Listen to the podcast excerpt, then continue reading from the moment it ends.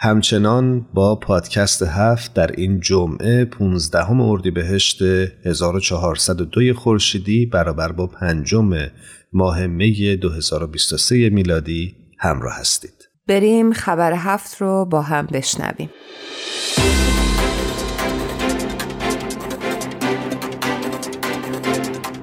عنوان خبر هفته این هفته هست سیزدهمین کانونشن بین المللی نمایندگان 176 کشور برای انتخاب بیت العدل اعظم رأی خود را به صندوق ریختند. 1250 نماینده از 176 کشور از سراسر سر جهان پس از روزها کسب آمادگی معنوی با بازدید از اماکن مقدس باهایی در گرد همایی پرشوری دور هم جمع شدند تا در نهایت احترام آرای خودشون رو برای انتخابات بیت اعظم به صندوق بیاندازند. در مجموع بیش از 1590 رأی به صندوق ریخته شد از جمله رأی افرادی که خودشون امکان حضور در این مراسم رو نداشتند.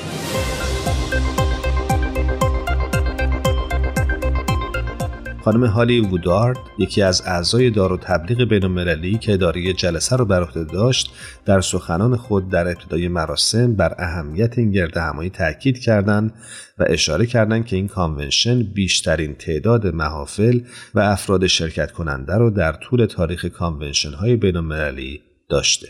دکتر وودارد به تحول جامعه جهانی بهایی در طی چند دهه گذشته اشاره کردند. از زمانی که برای نخستین انتخابات بیت در سال 1963 288 عضو از 51 محفل روحانی ملی و منطقه‌ای در سالن اصلی خانه حضرت عبدالبها در حیفا گرد هم آمدند.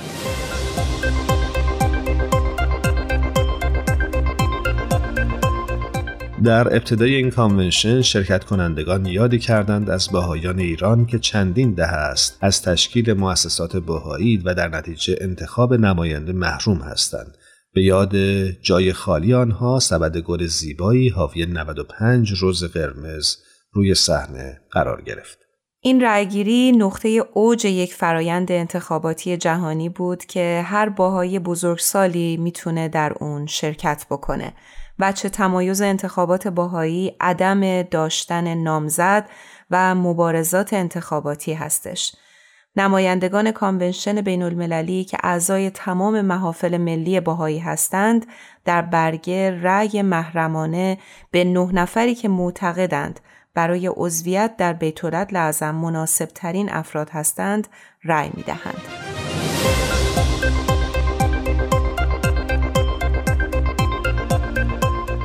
برخی از وظایف بیت العدل اعظم که توسط حضرت بهاءالله در کتاب احکامشان مقرر شده شامل تاثیرگذاری مثبت بر رفاه نوع بشر، ترویج آموزش و پرورش، صلح و رفاه جهانی و همینطور محافظت از شرافت انسان است. بیت اعظم وحدت جامعه جهانی باهایی رو حفظ کردند و این جامعه رو هدایت کردند تا توانمندی خودشون رو برای مشارکت در ساختن یک تمدن جهانی مرفع توسعه داده و بینش حضرت بهاءالله نسبت به صلح جهانی رو به واقعیت تبدیل بکنند.